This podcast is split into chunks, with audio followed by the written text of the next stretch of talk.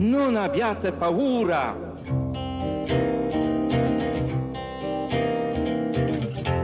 I have a dream that one day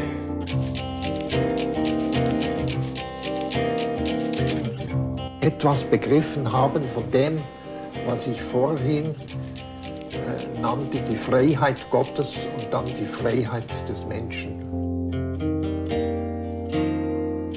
If you believe these distortions of faith should be disrupted, that sexism and all oppressions Vous écoutez Théologique, le podcast des théologies libres et indépendantes. Dans cet épisode, nous sommes avec Anthony Feneuil, maître de conférences en théologie systématique, spécialiste des rapports entre théologie et pensée contemporaine.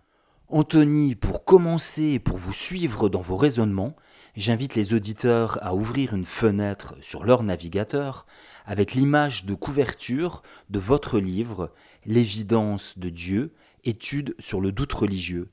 Il s'agit de la reproduction d'un tableau de Magritte qui s'appelle La clé des champs. Ce tableau représente une fenêtre, justement, qui donne sur des arbres dans un champ. Comme toujours avec les œuvres de Magritte, l'image paraît très simple, frontale au premier regard, et puis elle nous plonge dans une réflexion interminable. En effet, la fenêtre n'est pas ouverte, la vitre est brisée, mais les éclats de verre répandus ne sont pas transparents, comme des fragments de miroir, dans le désordre, ils reproduisent le paysage qu'on a sous les yeux. Anthony Feneuil, quel est le lien entre cette image de Magritte et votre livre Alors effectivement, c'est une image que j'aime que j'aime vraiment beaucoup, que j'ai découverte un peu par hasard euh, il y a quelques années et qui m'a suivi finalement sur plusieurs euh, travaux. Parce que quand je l'ai vu, euh, j'ai j'ai vu quelque chose que j'essayais de, de penser, de réfléchir et que j'avais pas vu, que je pouvais pas mieux exprimer euh, que par, ce, par cette image, ce tableau. Effectivement, ce, que je trouve très fort, c'est que c'est un tableau qui donne une impression, qui donne l'impression de la plus grande ouverture, puisque c'est un paysage avec un ciel bleu, la mer, et puis euh, encore, pour ajouter encore à l'ouverture, la vitre elle-même est cassée, elle est ouverte.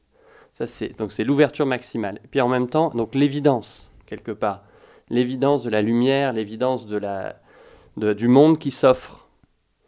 Le monde qui s'offre dans son évidence première.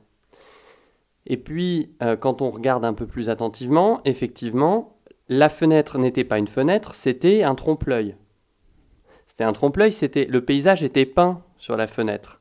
Et comme elle est cassée, on voit que les bouts de verre en dessous ne sont pas des bouts de verre, mais effectivement, ce sont des bouts du paysage peint euh, par terre.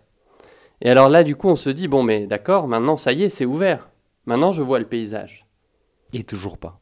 Et toujours pas exactement, puisque maintenant, ce qu'on voit vraiment, c'est la peinture, c'est la toile. Parce qu'on se dit, bah maintenant, ça y est, c'est le vrai paysage. Mais comme toujours avec Magritte, Magritte joue avec, notre, euh, avec ce que c'est que représenter, avec, euh, avec le voir. C'est un, un tableau magnifique sur ce que c'est que représenter et ce que c'est que voir.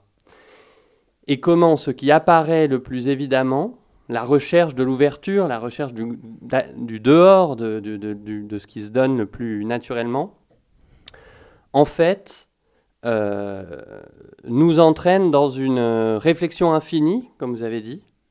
Hein, on n'arrête pas, ça, ça n'arrête pas de nous questionner sur notre propre l'évidence maximale de ce tableau. Quand elle est euh, saisie, elle, nous saisit, elle nous oblige à nous engager dans un chemin de réflexion infini. Et c'est exactement ça que j'essaye de montrer à, propos de ce que j'appelle l'évidence de Dieu. L'évidence de Dieu, c'est une évidence dont la force, euh, contrairement peut-être à d'autres évidences, dont la force n'implique pas qu'on s'arrête et qu'on la regarde, qu'on la contemple, qu'on la laisse euh, être en nous, mais qu'au contraire, on s'engage dans un chemin de réflexion et de contestation presque infini. De contestation parce que c'est une évidence tellement forte qu'on n'arrive pas à y croire. On n'arrive pas à croire qu'on a cette évidence. Mais on reste toujours focalisé quand même sur euh, son objet, entre guillemets, Voilà, c'est... où on erre, en fait, euh, euh, est-ce qu'on peut quand même rester focalisé même dans, cette recherche qui est infinie? Bah voilà, il y, y, a une forme d'appel, c'est-à-dire on est l'évident, cette évidence, elle nous convoque, on est convoqué par cette recherche, on est appelé, hein, de même que le tableau de Magritte, il nous appelle parce qu'il est tellement lumineux, tellement ouvert. Euh, et puis en même temps, bah, cette ouverture elle-même, on n'arrive pas à être à la hauteur de cette ouverture quelque part. Notre regard est jamais à la hauteur de cette ouverture, il est jamais lui-même assez ouvert. Et donc c'est euh, dans la foi on va, dans, comme en regardant ce tableau, on va de, de hein, quand, on, on les yeux, on ouvre les yeux mieux, on, enlève ce qu'il y a devant, ce qui nous empêche de voir, on va de décillement en décillement. à chaque fois qu'on ouvre davantage les yeux, on s'aperçoit qu'en fait avant on les fermait. Donc on a l'impression, donc euh, on est dans l'ouverture, dans le chemin, et puis en même temps on est toujours en face d'un mur, d'un nouveau mur, euh, et, et, ça c'est la vie, c'est le c'est pas une. Enfin, oui, il y a une forme d'errance, puisqu'à chaque fois qu'on est face au mur, on se sent errer. Mais cette errance, c'est une étape, c'est toujours une, cette perte de l'évidence, ou cette, oui, cette, cette, le fait que l'évidence se manifeste aussi dans une forme d'errance, ben, ça fait partie du chemin. L'expression l'évidence de Dieu, euh, d'ailleurs, est-ce que c'est -ce euh, une est-ce que vous pouvez euh, en avoir la paternité ou vous, partagez euh, cette expression avec d'autres auteurs? Est-ce qu'elle est classique? En tout cas, je, vous, laisse réfléchir à ça, Anthony, mais euh, parler d'évidence de, Dieu ou de son concept, d'ailleurs, je ne sais pas si vous faites une différence, ça, ça paraît quand même très provoquant, sachant que pour les non-croyants, justement, rien n'est moins évident que l'existence de Dieu. Alors oui, je pense, je pense pas que donc l'évidence de Dieu c'est pas un pas un concept théologique bien identifié. Euh, voilà, on dirait il y, a une case dans l'histoire de la théologie qui est l'évidence de Dieu. C'est pas non plus une expression très originale. Elle est utilisée, euh, on, la voit passer de temps en temps, mais c'est pas un voilà, c'est pas un vocable. Moi, ce qui m'intéressait justement dans ce terme d'évidence, cette idée d'évidence de Dieu, c'est que ça permettait de faire la distinction entre d'un côté l'évidence de Dieu et de l'autre côté la certitude que Dieu existe ou que Dieu est tel et tel, c'est-à-dire qu'il a telle propriété, qui ressemble à ceci et pas à cela, etc. Donc pour vous, c'est important que ça ne soit pas synonyme. Exactement, c'est tout le sens d'avoir de, de, intitulé ce livre L'évidence de Dieu, c'est pour le distinguer de la certitude. La certitude, quelque part, une manière peut-être euh, immédiate de distinguer les deux, la certitude, ça me concerne moi. C'est quand ma pensée s'arrête sur une idée que j'ai et qu'elle est suffisamment fixe pour que je puisse me dire, bah voilà, c'est la dernière, c'est mon idée euh, terminale de Dieu, je m'y tiens, définitive, je m'y tiens fermement. L'évidence, dans l'idée d'évidence, il y a l'idée de la vision, de la lumière, justement, qui, qui arrive, qui, qui, fait éruption, à laquelle on ne peut pas échapper, mais en même temps, l'évidence, elle me, elle, me touche plus, qu'elle est, plus que j'en suis la source ou, ou je ne la maîtrise pas, l'évidence. Et donc, euh, évidemment, distinguer évidence et certitude, c'est justement euh, souligner que vis-à-vis de Dieu, le croyant et le non-croyant sont pas dans deux barques si différentes que ça. Parce que euh, celui qui croit ou qui croit croire, hein, je préfère dire, parce qu'on croit croire, on n'est jamais certain de croire justement. On jamais, parce qu'on n'est jamais certain de bien croire. Si l'évidence de Dieu est vraiment, comme j'en parle dans le livre, c'est-à-dire tellement forte, tellement puissante, qu'elle ne cesse de mettre en question la manière dont on la formule, dont on s'y rapporte, bah, ça veut dire qu'on croit jamais euh, de, de, manière euh, correcte, on croit jamais tout à fait bien en Dieu, et que donc on ne peut jamais être sûr de croire vraiment en Dieu, dans le vrai Dieu. On ne fait que croire, croire. Donc Espérer croire, comme dit un, philosophe important. Donc c'est comme, comme des approximations.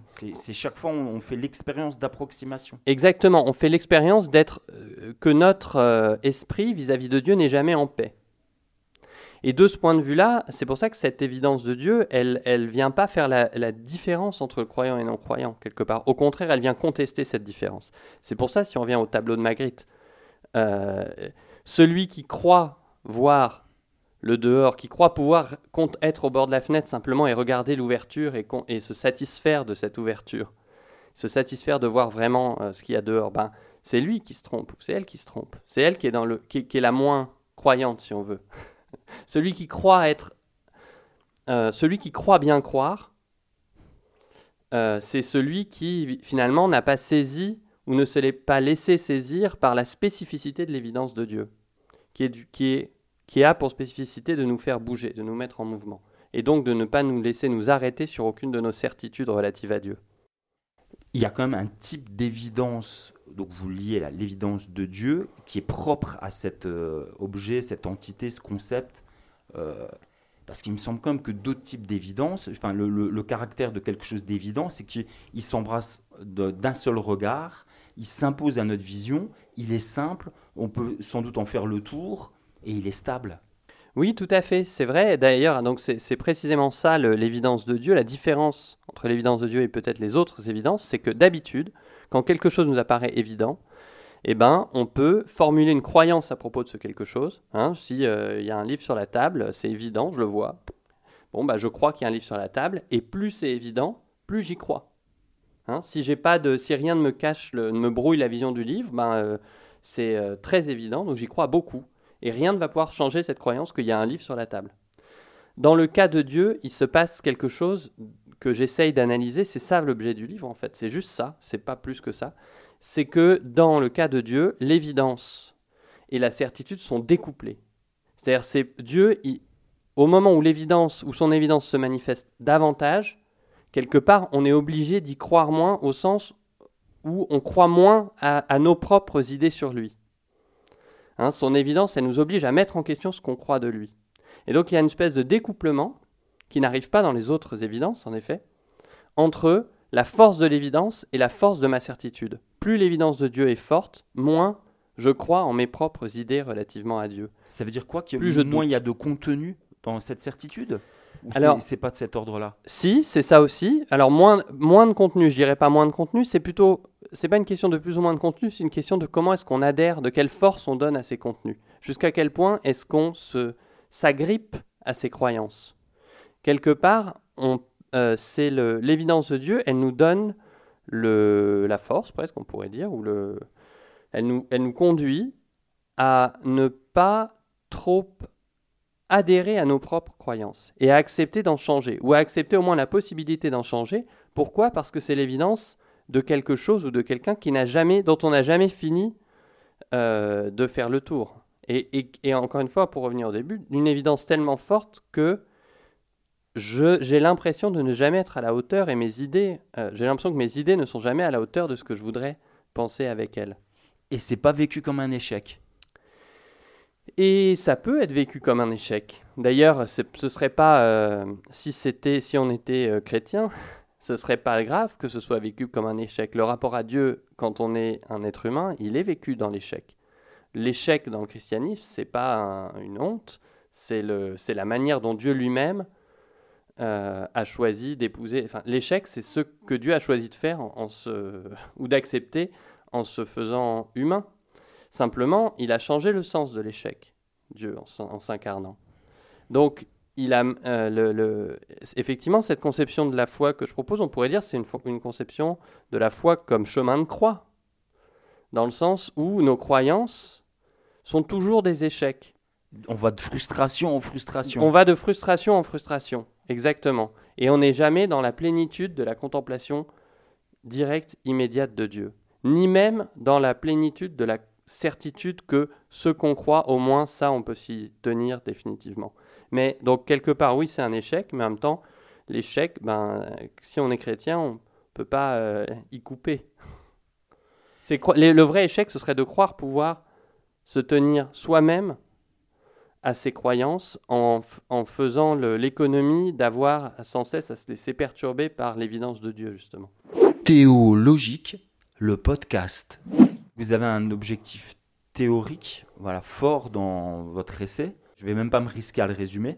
Mais est-ce que vous avez aussi euh, euh, des, objectifs pratiques, ou on pourrait dire euh, des objectifs diplomatiques?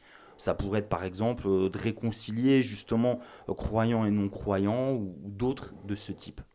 Alors j'essaye de pas en avoir en fait des objectifs pratiques ou diplomatiques parce que j'ai pas envie de me situer dans une position de théologien normatif qui dirait voilà ce qu'il faut penser, voilà c'est quoi la bonne foi qu'il faut avoir, voilà comment faut organiser les rapports entre les chrétiens et les autres, ou bien les croyants et les non-croyants. Donc je veux pas me situer dans cette euh, optique-là. Maintenant, bien sûr, j'en ai en fait. Peut-être j'en ai, d'ailleurs, j'en change régulièrement d'objectifs diplomatiques et, et, pratiques.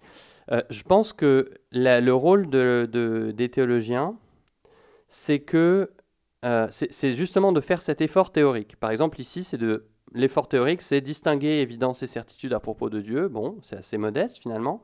Montrer que le doute, c'est pas extérieur à la foi, mais c'est l'essence même de la foi, et c'est bien que ce soit l'essence même de la foi. Bon, ça aussi, c'est juste, c'est un effort théorique, c'est montrer que c'est rationnel de douter quand on a, quand on croit en Dieu et que c'est pas, euh, c'est ni un- une défaite, disons, c'est pas une défaite, c'est pas un, c'est pas un abandon. euh, C'est pas une trahison. c'est pas une trahison, voilà, exactement, de, de la foi en Dieu que de douter. C'est ce que ça veut dire que croire en Dieu. Douter, croire en Dieu, ça veut dire en douter. Donc c'est voilà, c'est pas une trahison, c'est pas parce qu'on est, parce qu'on, c'est pas parce que on trouverait que quand même c'est un peu trop difficile dans le monde contemporain de croire en Dieu, donc on va plutôt douter et on va avoir l'air plus gentil. C'est pas du tout ça. C'est cohérent, c'est rationnel. Ça, j'essaye de montrer ça. Et puis maintenant, euh, quelque part, je pose ça, et puis j'espère, mais je peux que espérer que d'autres euh, puissent se saisir de ça pour euh, bah, vivre leur propre foi, vivre leur rapport à leur Église, etc. Donc je, je, c'est pour ça que je j'aime pas trop euh, me situer dans la position euh, voilà, du magistère qui aurait des, du magistère théologique qui aurait des, objectifs précis. Non, moi je le c'est un livre théorique, mais c'est un livre dont j'espère qu'il puisse avoir des rebondissements pratiques, si on veut, ou des rebondissements spirituels. Puis dans votre réflexion, dans votre livre, vous rencontrez euh, beaucoup d'auteurs aussi de, des différentes traditions chrétiennes. on, en citera certainement quelques-uns dans un instant. Donc vous venez de dire quand même que le doute a une place euh, centrale dans l'expérience de la foi ou dans la foi religieuse en tant que telle? Euh, je sais Oui. pas d'ailleurs si la, la différence a une importance, hein, mais Alors, ben, il n'y a, pas de foi sans expérience, dans la mesure où euh, euh, la foi, elle est, elle- c'est toujours la foi de quelqu'un. Donc, elle est, elle est, comme c'est la foi de quelqu'un, ce quelqu'un doit la vivre d'une manière ou d'une autre. Donc, même, il n'y a pas de connaissance pure qui soit entièrement étrangère à la vie de ceux qui croient. Et effectivement, je pense que le, enfin, c'est ce que j'essaye de montrer. S'il y a une, spécifi- une spécificité de la foi, si la foi n'est pas juste une croyance comme toutes les autres, mais que c'est vraiment la foi en Dieu, alors, nécessairement, pour nous, elle se manifeste d'abord, ce qu'elle produit en nous, c'est du doute. Du doute à l'égard de toutes nos croyances, et donc y compris du doute à l'égard de nos croyances qui concernent Dieu, qui concernent l'Église, qui nous concernent nous-mêmes, notre vie, etc. il peut y avoir une tendance aussi parmi certains croyants de plutôt vouloir s'immuniser contre le doute plutôt que de reconnaître que le doute est, euh, est central euh, à, leur, euh, à leur foi. Ben oui, alors il y a plein de bonnes raisons à ça, parce que le, le- le doute, c'est plus difficile à vivre que la certitude, parce que euh, ça, nous oblige à sans cesse y revenir. Donc on aimerait bien nous pouvoir simplement euh, avoir la foi, et puis euh, Une fois pour toutes, une fois pour toutes, exactement, et puis ensuite passer à autre chose, quoi. hein. Mais ben voilà, c'est peut-être une, c'est peut-être la dernière ruse de notre dernière ruse pour nous passer de Dieu. C'est-à-dire, on n'a plus besoin de, justement, le, le- on s'aveugle à l'évidence si on fait ça, puisque les- cette- on s'aveugle à l'évidence de Dieu, à, cette lumière qui, comme dit Thomas d'Aquin, euh, nous rend comme des hiboux face au soleil, c'est-à-dire les hiboux face au soleil, ils sont éblouis. Et comme ils sont éblouis, ils n'arrivent pas à, tenir le, à tenir, à regarder directement la lumière. Et, à cause de ça, ben, la manière dont ça se produit chez nous, ce que ça implique chez nous, c'est qu'on n'arrête on n'arrête pas de mettre en cause ce qu'on croit. Mais effectivement, être un hibou face au soleil, c'est pas très agréable. Vaut mieux être un hibou euh, qui regarde vers le sol et qui se dit mais c'est bon, je sais comment il est le soleil, j'ai pas besoin de le regarder finalement, parce que je sais que ça va m'éblouir. Donc je garde mes certitudes, j'ai la foi, je vis comme je peux avec mes certitudes, et puis, euh, mais c'est une manière, je crois, peut-être en tout cas, de se cacher de Dieu. Anthony Feneuil, mais si je comprends bien, c'est important pour vous que la croyance religieuse, vous dites même la croyance religieuse théiste, à certains moments pour préciser, soit une grandeur intensive plutôt qu'un état binaire on-off, euh, présent-absent. Oui, alors, euh, moi je pourrais peut-être. euh, alors, je vais- à un moment, j'utilise un auteur qui s'appelle Friedrich Schleiermacher qui va même encore un peu plus loin. Je ne sais pas si je le suivrai moi jusqu'au bout, mais peut-être. Finalement, ce qu'on appelle la croyance théiste, c'est peut-être effectivement, comme vous dites, c'est pas du on-off, mais c'est plutôt quelque chose, allez, j'oserais peut-être le mot, d'universellement partagé. Et simplement, euh, c'est pas une croyance qui arrive toujours au langage, qui arrive toujours à se formuler comme croyance théiste, croyance en Dieu. Peut-être le formuler comme croyance en Dieu, quand on le fait de la manière dont je le fais, c'est une manière de, c'est peut-être la meilleure manière de parler de cette évidence première qui est peut-être l'évidence de tout le monde, peut-être l'évidence de quelque chose comme, voilà, le, euh, ce dont nous dépendons plus, tous absolument, euh, notre Créateur. Euh, mais encore une fois, ça c'est des manières, des croyances déjà pour formuler vous voyez, quand on a une croyance bien formulée, on peut être on-off. J'y crois ou j'y crois pas. Il me semble que l'évidence de Dieu, c'est pas d'abord ça. C'est d'abord une expérience ou un, une manière d'être euh, au monde, à la réalité, qu'on peut choisir de regarder et entrer dans le, mouvement que je décrivais tout à l'heure de croyance et de mise en cause des croyances. Hein, ça va ensemble. Croire et mettre en cause ses croyances, ça devrait aller ensemble, disons. À partir du moment où on croit, on peut mettre en cause une croyance et on peut avancer là-dedans. Ou bien on peut choisir de ne pas le regarder et puis de vivre un peu comme je disais tout à l'heure, comme le hibou qui garde plutôt euh, ses quelques certitudes et ne va pas entrer dans ce mouvement de. Donc effectivement, euh, l'évidence de Dieu, c'est pas un oui/non, c'est une condition qu'on partage et qu'on peut choisir ou non d'intensifier. Ce que vous empruntez à Schleiermacher, c'est euh, le sentiment de dépendance absolue. Voilà. Euh, c'est l'idée que quand on vit dans le monde, quand on, oui, quand, quand, on vit dans le monde, quand on réfléchit, quand on, quand on s'ouvre au monde, on ne peut pas ne pas, euh, c'est ce que dit Marrer, on peut être d'accord ou pas, moi je, pense que ça touche quelque chose de très fort. Il y a, il y a dans, nous, dans toutes nos expériences, plus que notre expérience, et le sentiment, sentiment c'est encore pas un bon mot parce que c'est pas vraiment senti, mais la conscience que euh, nous ne sommes pas à l'origine de nos propres, même de notre liberté. Notre liberté d'ouvrir les yeux, notre liberté de nous diriger, notre liberté de choisir, nous ne sommes pas à l'origine de cette liberté. Quand on est le plus libre, quand on exerce notre liberté au maximum, on s'aperçoit que cette liberté elle-même, on l'a reçue et qu'on ne l'a pas créée. C'est ça le sentiment de dépendance absolue. Donc c'est pour ça que je disais, c'est, finalement quelque chose comme la condition d'être jeté dans le monde. Et Charles Marer dit, la meilleure manière pas la seule, peut-être peut-être on pourra trouver mieux, mais la meilleure manière pour l'instant de parler de, de ce sentiment de dépendance, c'est dire chaque fois que j'ouvre les yeux, chaque fois que je pense à ma liberté, je crois en Dieu, chaque fois que j'y pense vraiment. Je sens que Dieu m'a créé. Et c'est ça l'évidence de Dieu. C'est cette, euh, ce noyau qu'il y a dans toutes les expériences, qui est, euh, encore une fois, d'intensité variable, suivant qu'on va le cultiver ou pas, mais qui, euh, et, qui, quand on le, cultive, quand on l'intensifie, ben, c'est là, je disais, on s'aperçoit qu'il est trop fort pour nous. Puisque c'est justement le sentiment de ne pas être nous-mêmes à notre propre origine. Et la théologie, les traditions théologiques, sont des manières de parler de cette, ce point originel euh, auquel on est accroché, d'où on, on découle entièrement. Mais simplement, elles sont toujours des manières imparfaites d'en parler. Et il n'y aura jamais de manière, même quand on dit sentiment de dépendance absolue, c'est encore pas une manière parfaite d'en parler. Hein on pourrait encore, pour ça, je dis, on peut. On peut... dit conscience aussi. Voilà, exactement. Mais euh, ce, voilà, cette, euh, cette perception qui nous accompagne euh, à tout moment de notre vie, si on, si on y prend garde, c'est la même chose que le sentiment de notre contingence qu'on peut avoir aussi le, fait d'être fragile, de, euh, d'être placé dans, dans, l'existence et dans le monde, mais sans nécessité en fait. C'est la même chose ou c'est quelque chose oui, d'un peu différent? en tout cas, c'est absolument lié, c'est clair. C'est, on pourrait dire c'est la même chose, à condition de constater que dans le sentiment de la contingence, c'est-à-dire le fait d'être jeté dans le monde finalement, il n'y a jamais uniquement le fait d'être jeté, il y, a une forme de nostalgie où il y a la conscience d'une altérité d'où on est jeté. Parce que la contingence, elle se, elle se pense, elle se saisit que sur le fond d'une nécessité, quelque part. Si je me sens jeté dans le monde à un point précis et pas un autre, et euh, quelque part, ma vie est fondée sur cette, euh, ce, ce, cette chute, pour employer un mot chrétien originaire, ben, euh, j'ai déjà dans l'idée de cette chute l'idée d'autre chose que la chute l'idée d'un état originaire dont je, dont je viendrai, dont je proviendrai, l'idée peut-être d'un être hein. Alors être, ça, là aussi, c'est encore trop. Mais l'idée, dit Schleiermacher, il n'y a pas d'autre manière de le dire que j'ai déjà l'idée de Dieu.